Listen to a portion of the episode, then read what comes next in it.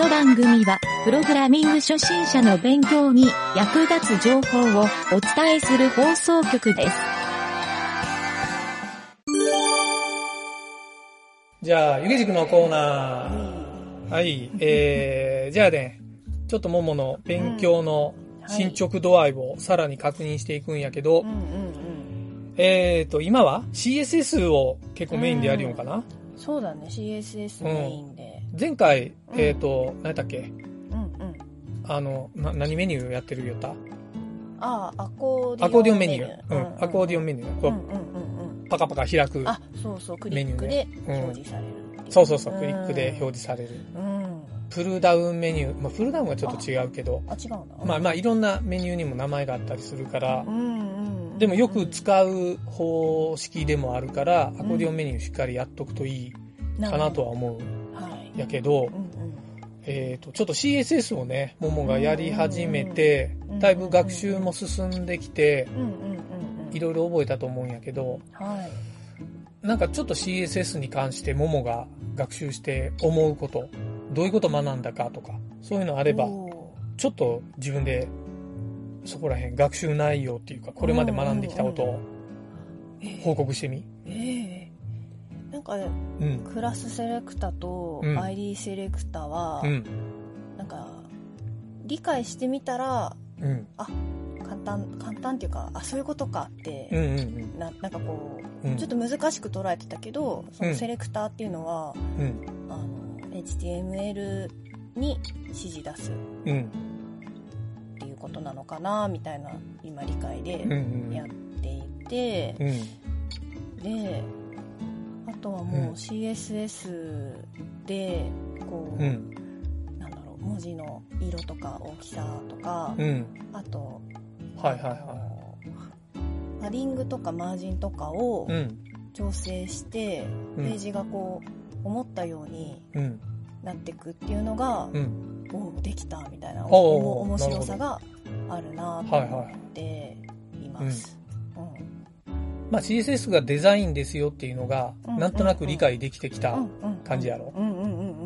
だから最初、もももわからんかったと思うけど、HTML でうん、構造体を作って、ドムの構造体を作って、CSS でそれを装飾っていうか、デザインしていくっていう、そこまでがざっくり分かったうんっていうような感じかな、今は。うん、そうだね。うんよかった。そこまで理解できたら、えっ、と、超初心者の壁のところはお一旦突破してるとは思う。そうなんだ。うんおーそうなんだ。うん人間で言うたら、ようやく、あの、首が座ったぐらいの感じ。ああ、全然もうなんか、そんな、そんなレベルなんだ。うん、これから離乳食ですよ。ああ。まだバブなんだね。まあ、そりゃそうでしょ。まあそらそうか。まあ、そりゃそうでしょ。そうだ。完成するのは80歳のおじいちゃんぐらいですよ。ああ、そう、なるほどね。そうよ。もう人生終わりぐらいですよ。大丈夫？知らんけど、それをギュッと縮めて1年ぐらいでうん。学習できたら大したもんやって思うけどね。ああ、なるほど。うん。まあ、それだけ奥の深い、このプログラミングっていうかエンジニア領域。でもまあ若干中に。面白さを見つけてるんじゃないかなとはちょっと思うけど。しんどいないう時も多分あると思うけど、うん。うん。ちなみに CSS で一番うん。難しいなと思ったのはなんかある？難しい。あのーうメディアクエリ。ああ、メディアクエリね。がはいはい。例えば、こう、バーッと書いてった後にうん。つけるってなったら、うん。こう、あれこれどこからどこまでがどうなってるんだみたいな、その構造がちゃんと頭に入ってないうん。と難しい。うん。うんなるほど。だからよく設計ができてなくて自分で。殴り倒して作っていったら、もうどんどんどんどんあれこれってつけていったら行数がバーっていっぱいになって、うん何がどうなってるかわからないってあるやろ。これはね、この先、プログラミングやり始めたらよく言われるんやけどあの、スパゲッティコードみたいに言われることがあるんよね。スパゲッティコード。面白いよな、この言い方なあの、絡まったスパゲッティがお皿の中に入っとってぐっちゃぐちゃに入っとるやろ？ああいう感じで、あの、プログラムってどんどん膨らましていったらうん、さっきももが言った CSS もそうやけどう、んとにかく量が増えたら管理するのは何でも大変になるんよ。別にプログラムとか CSS に限らずに。な、限らずに。まあそうやろ。うん家にあるなんか物が、小物がバーって増えていった時に管理するのが大変になったり。ちっちゃいうち、は、あちっちゃいというか、数が少ないうちはう、んうん、1個2個こう綺麗に並べてたけど、10 10個とか100個とか、まあもう桁数が増えてきたら、うん、途端にどうやって片付けたらいいとか、綺麗に見えるよりも、なんかどうやってもう収納しようとか、貸し倉庫借りようかとか段ボール入れとけみたいな。で、あ、あれどこに入っとった？段ボール開けんとわからん。あ段ボール100箱ぐらいあるぞ。さあどこにあるでしょうっていう探索ゲームが始まるわけやろ。これはやっぱりプログラムの中でも同じことが起きるんよ。そうなんだ。で、ももが言ってた CSS も、うん。あれこれどのセレクターに書いてあったっけ？うんうんうんうんうんえ、どこのセレクターでこれコンフリクトしてんの？みたいなのがうん。わからんなる状態が、うん。まあ、あの、総じてスパゲッティコードっていそういうのをスパゲッティコードっていう風にはいはいはいはい。表す。プログラムでよう言うんやけどね。うんうん。そうなんだ。プログラムってね、もう、あっち行ったりこっち行ったり飛んで、いろんな、そういう行ったり来たりする、からごっちゃごちゃになるっていう、そういうのを、うまいいこと、スパゲッティに絡めてるわけやね。はあうん。なるほど。うん。スパゲッティコードじゃないのを書くにはうん。どうしたらいいの？綺麗に設計をするっていうのと、お父さんがね、お父さんも未だに、あの、もう1ヶ月以上前に書いたプログラムコードは、うんうんうんあの、スパゲッティコードやなと思うのよ、自分が見ても。あ1ヶ月前でうもん。これね、面白いんやけど、うん。他の人が書いたプログラムと自分が書いたプログラムっていう、これって全く別物やと思うでしょ？うん。うん。だって他の人が書いてるから、うんうん。何書いてるか説明してくれんと中身が、まあ、読んでわかるものもあるけど例えばももも他の人が書いた CSS とうん。自分が書いた CSS うんうん。自分が書いたんだからわかるでしょ、うん自分が書いたものは。うん。なんとなくね、うんうんうん。まあ、それが量が増えてきたら分かりにくくなるっていう話だけど、うんうんうん。でも他の人が書いてうん。書いたものってうん。なんとなくその作った意図が分からんとうん。分かりにくいじゃない、うんうんなんでこうなってんの？とか。これ CSS でもよくあると思うよ。そうなんだ。うなんでここにうんあのサイズを入れてんのとかなんで文字色を入れてんのとか、ううんんまあ、わもちろん分からん命令を書いてるような場合もあったり、うん。そう。これがね面白いんやけどあの父さんがねこう今までプログラムをしてきて思うのはうん。うん1ヶ月経ったら自分が書いたプログラムコードはうん。他人が書いたプログラムコードと同じになるんよ。えわかる？それは自分が進化してるからそれとも自分が忘れちゃうから。2つとも。あ両方なんだ。なるほど。これなんでこれ書いたんやろなみたいなののももうねしょっちゅうあんのよ。でへこれがお父さんはまあ仕事で、えー、と複数の会社の仕事同時にあったり、まあ、同時というかん。月曜日 A 社火曜日 B 社水曜日 C 社っていうようなことをやった時に来週の月曜日が来た時に A 社戻るやろ。あーはい1週間しか経ってないけどなんでこんな書き方したんやろなって思う時もようあるね。あそうなんだ。はもう完全に忘れてしまう場合もあるし、いはいはいはい。でその場合にうん。なんとなくああの時こう思ってこう書いたなってうん。見ながら思い出してうんうん自分でソースをって思い出しながらうん。あのあなるほどこうやったんやってなったら半日ぐらい過ぎとったりするとうわ効率悪って思うよ。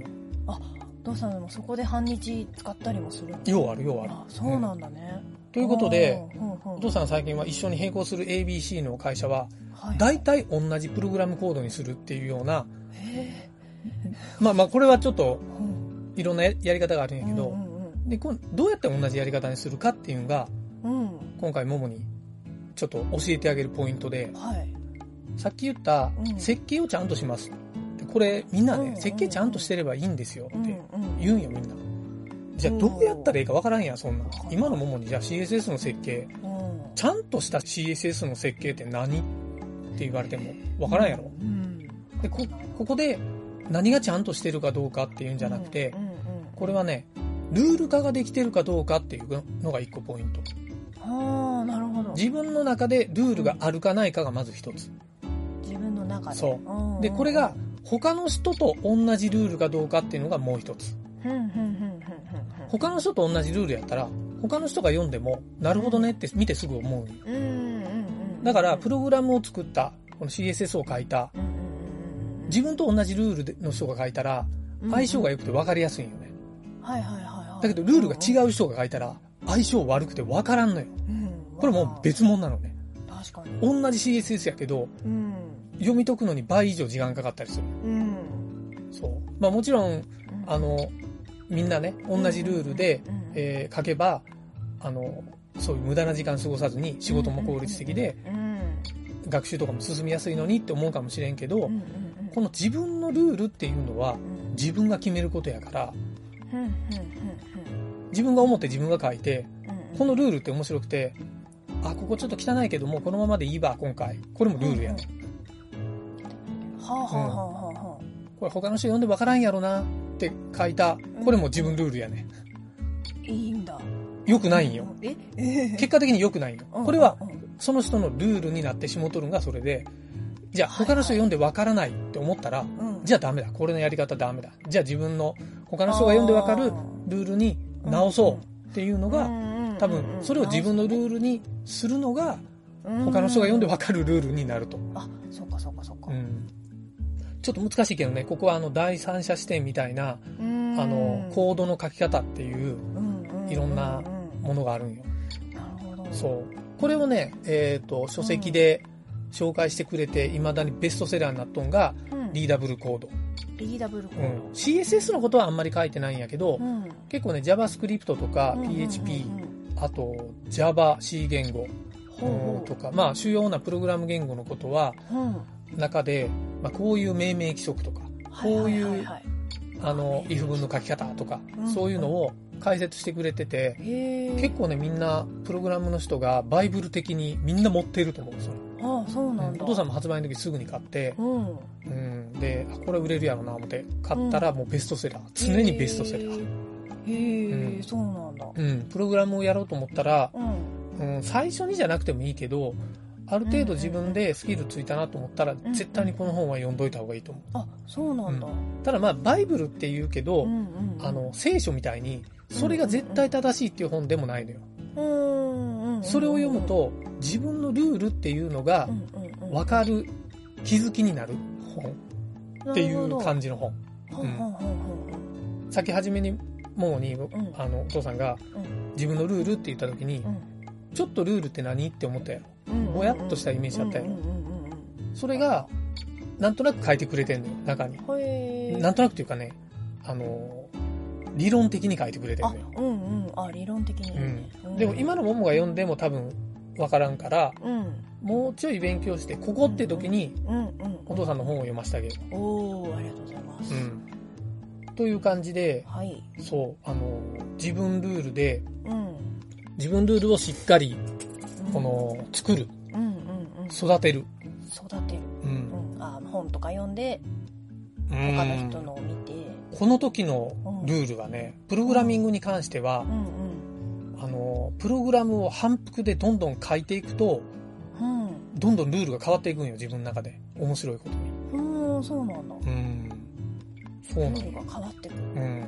書き方が変わってくるんよね。うんそう。で、それは、いいようにも変わるし、うんうんと、まあ、悪いっていうわけじゃないけど、効率的に変わるっていう。はいはいはい、うん。まあ、それがいいか悪いかっていうのは、自分次第なんやけどね。うん、そうなんだ。そう。悪くなったら自分がどんどん悪いところに気づいて、うん、自分のルールを直していくっていうのが、うん、これがね、結果的にプログラミングのスキルを高めてるっていう活動になってるから。うん、なってるはずなんよね。うんうんうんうんうん。えー、そっか。うん。ちょっとね、なんか、あの、うんうん、言いながら、俺も、難しい言い回ししたな思ったから、うん、うん、でもやっぱ改めて書きながらね、自分のルールっていうのを、うんうんうんうん、ちょっと意識してみるといいと思う。はい。わかった。うんうんうんちなみにももも、2ヶ月ぐらいプログラム書いて、うんうん、プログラムっていうか HTML やけどね。はいはいはい。うん。1ヶ月前の自分のソースとか見てみるといいよ。ああ。なんでこんな書き方しとんやろ。他人が書いたような、に感じると思う。そうなんだ。えー、見てみよう。うん。見てみよう。それをまとめてブログに上げていくと、非常に面白い、他人が見ても面白いブログが出来上がると。エンジニアブログとはそういうものっていう。なるほど。うん、やってみます。やってみる。はい。はい。じゃあまあ、ひたすら今は、うん、と CSS ともうホームページ作りかな。ホームページ作り。今のうん桃の進捗的にはう。んうん、そうですね。じゃあ次回の収録の時にははい何かしら自分のホームページが出来上がっていると。おー。おおって僕自分が。自分が作ってんだよ、それ。じゃあちょっとその報告を次回は聞こうとしようかね。ははい。はい、頑張ろう。い。